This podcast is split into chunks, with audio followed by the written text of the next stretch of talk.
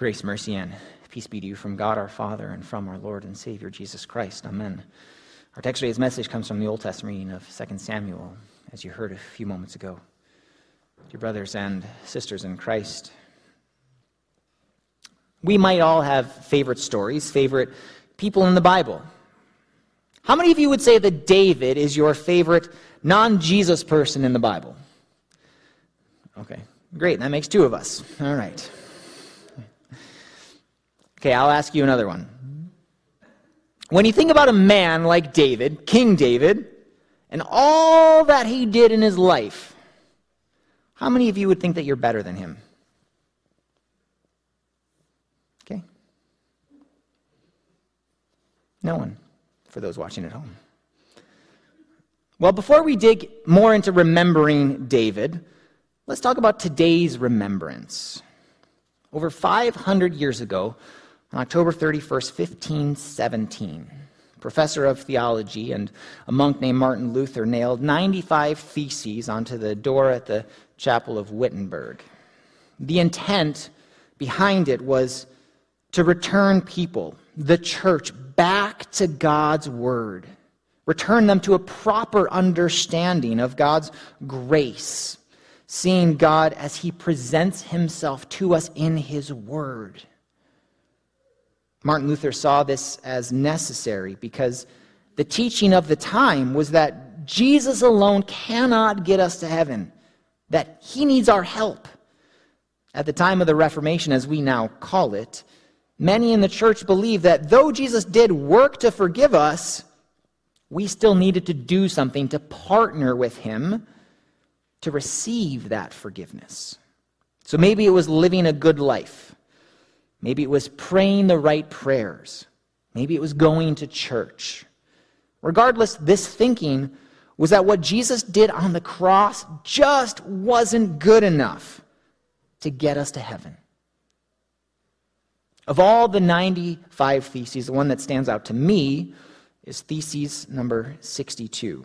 It says this The true treasure of the church is the most holy gospel of the glory and the grace of God.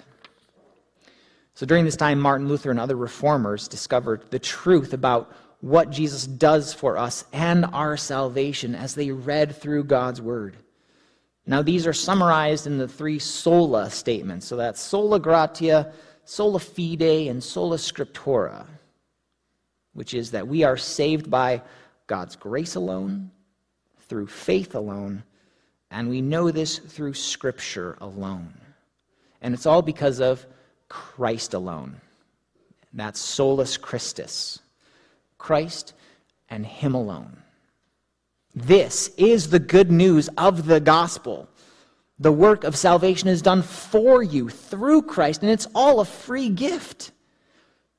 So Martin Luther sought to reform, to change their understanding of salvation, ultimately, to bring people back to the Word of God and the true treasure that it is. And so in our world today, sometimes we need to reform as well. We need to bring people back to the Word of God, especially when they go against what it says. And it's not because we're any better than anyone else. It's not because we're trying to say that we're right and they're wrong, because we're all sinners. Sinners who, as we heard in Romans chapter 3, all fall short of the glory of God and are justified by his grace as a gift through the redemption that is in Christ Jesus. And that's the good news of Jesus, too. Yes, we are all sinners, but we're sinners who are forgiven, redeemed, saved by Christ's work, his death, and his resurrection. We have undergone a reformation in our own lives. And we then hold firm to God's word because it is indeed the word of God and it is the sole authority on all matters. Now, sometimes, though, we make ourselves the sole authority on all matters. We decide for ourselves what is right and wrong. We place our own thoughts and opinions over God and His Word. And sometimes we need the Word of God put right in front of us in order to see the error of our ways. Take the story of today with King David. Here he is, the king of Israel. And he sees this beautiful woman, Bathsheba, who is not his wife, actually the wife of someone else, Uriah. And he decides to take her as if she is his wife. And he sleeps with her and he gets her pregnant.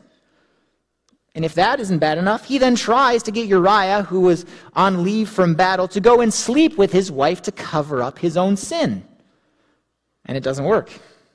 And so David's response then is to send Uriah into battle to get him killed so that he never finds out about what he's done. And sometimes that's what sin does to us it leads us to more sin. Take a lie, for instance. In order to keep a lie, we likely have to lie even more. Sometimes even bringing others into our lies. You might imagine it like this.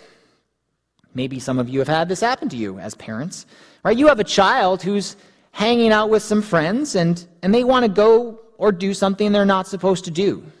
Right? And so in order to give themselves the freedom to do that, to disobey you, right? They say, all right, you tell your parents you're sleeping over at my house, and I'll tell my parents I'm sleeping over at your house, and nobody will be any the wiser. When the reality is, obviously, you're not doing either of those things. And then when your, your parents question you, hey, how was the sleepover? What'd you do? Well, you got to lie some more. Right? And then sometimes you have to bring some of your friends into it to vouch for you and your lies. In the story of David, what ends up happening is he brings Joab into it. Joab, who is the leader of his army, is the one who makes sure that Uriah goes to battle, and then when he's at the front lines, he pulls everybody else back so that Uriah dies. And then Joab, he sends a letter to King David to let him know that Uriah is dead, part of it.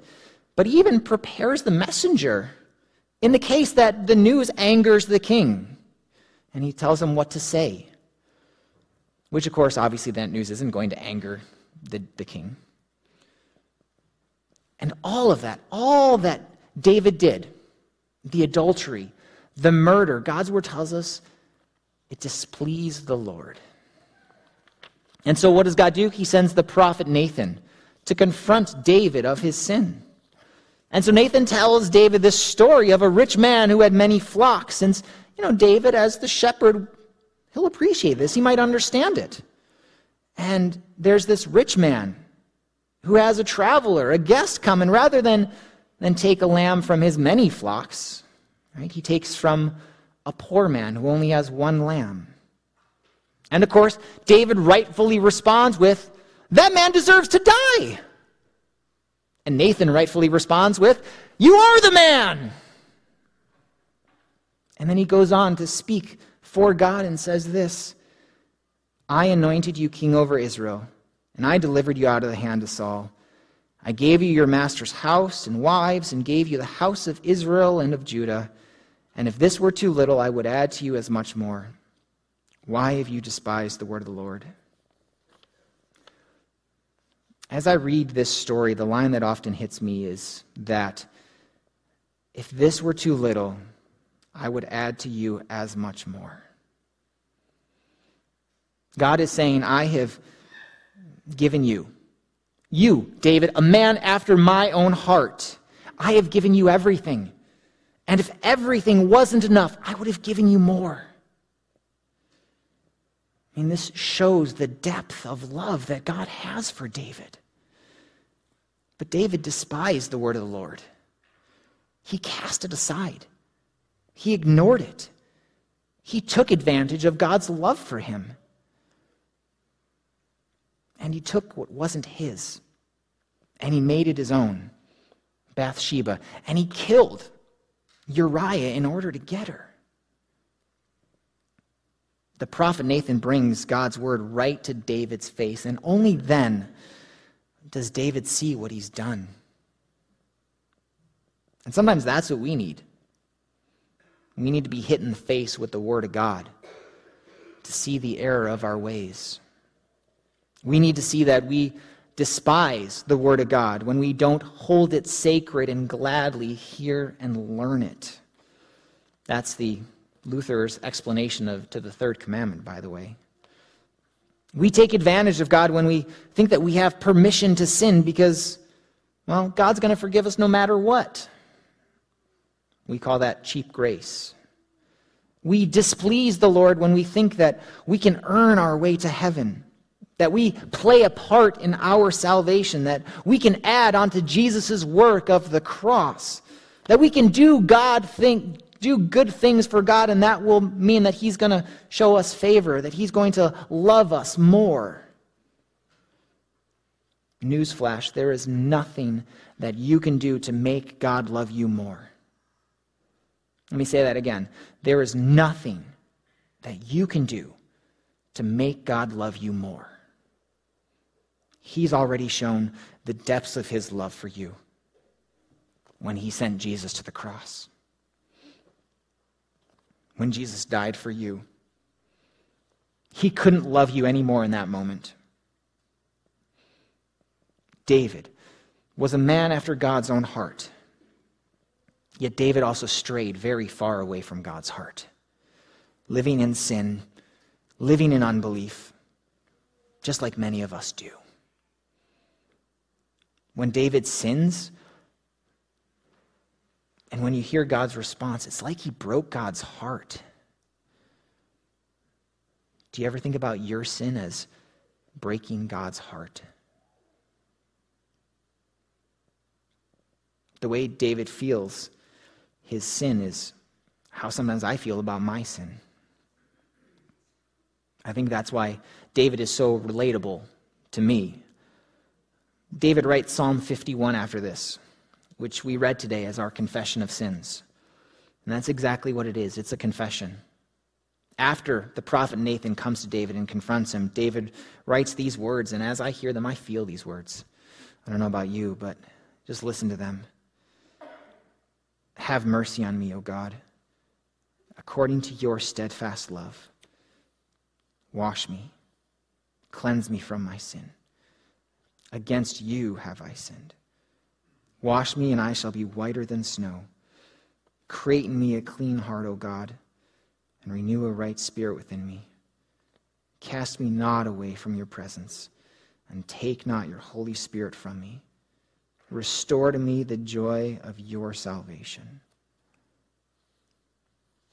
And to David's confession of sins, Nathan said, The Lord also has put away your sin. You shall not die. That's not what he deserved, though. David deserved death. He even said it himself in the scenario of the rich man and the poor man. But God is gracious to him. However, we do know the consequence for David's sin is that the child conceived with Bathsheba will die. And this might be hard for us to understand. We'll talk more about that next week. But David, he deserved death. What he needed was a reformation in his life. And rather than having 95 theses nailed to the door of his palace to confront him and his errors, he just needed one prophet to tell a story that was really about him so that he could see the error of his ways, so that God could bring about his repentance. And that's what happened. And sometimes we need that too. We need a reformation. Maybe sometimes we hear a story like David and we're like, well, I'm not that bad. I mean, I haven't committed adultery. I haven't gotten her pregnant. I haven't murdered her husband. But we have committed adultery when we've lusted. We have committed murder when we've had hatred towards someone. Are we really that different? Or do we just think we're better? I mean, do any of you really think you're better than King David, a man after God's own heart? None of you raised your hand. But just like David, when faced with sin, the words are the same for him, for us. You are the man. You are the one who has committed these sins. And just like David, we deserve to die. We deserve death. We deserve hell. And just like David, God doesn't give it to us. That doesn't mean there aren't other consequences, but it's not hell. Because Christ endured hell on the cross for you. He took your punishment, He took your death to bring you forgiveness. And so, if you're sitting there today and you're someone who feels the weight of your sins, you feel the burden of them, it's hard not to think about it, not to dwell on it because of how great your sins are. Know this that your sin is not too great to be forgiven by God. Let me say that again. Your sin is not too great to be forgiven by God. And when He brings us to repentance, to understand our ways and we confess, Nathan's words are also for you. The Lord has put away your sin. You shall not die. In forgiveness, by God's grace through faith, we cross over from death to life. And this free gift of salvation by God is for all people. It took a prophet for David to understand God's love for him and God's word in his life. It took Martin Luther reading the book of Romans to understand God's love for him, God's word in his life, and how salvation is given to him freely, not by his works. David is a man who did great things through God at work in him. Luther did great things through God at work in him. So, if you compare yourselves to David or to Luther, what does it take for you to understand God's love for you, His word for your life, and the salvation that He won for you? A person to show you your sin? Reading the Word of God? What is it? And what great things will God do through you? I mean, maybe you know, maybe you don't yet. What I can tell you is that you do great things by remembering what God has done in you and continues to do in you.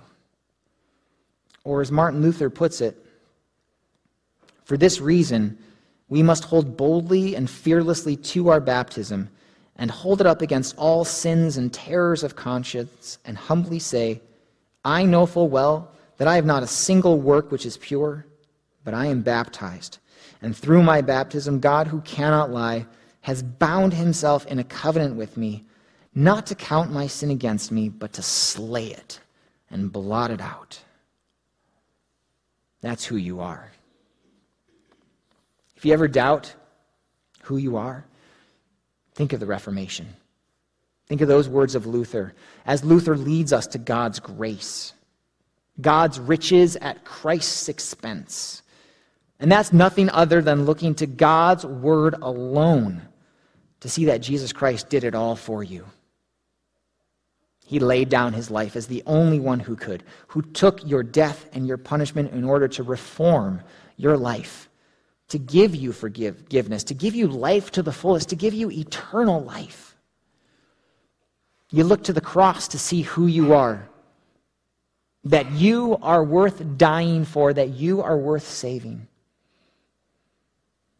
You look to your baptism, where you are washed clean and made holy, where you are clothed with Christ. It said that Luther would wake up in the morning, he'd make the sign of the cross, and he'd say, I am baptized. As a way of preparing for his daily life and his ministry. To be a man after God's own heart. and so you are. By God's grace alone, through faith alone, not of your own work, but by Christ alone. And there is nothing more to add to it. It is enough. It is everything. Amen. And now the peace of God, which passes all understanding, guard your hearts and minds in Jesus Christ, our Lord and our Savior. Amen.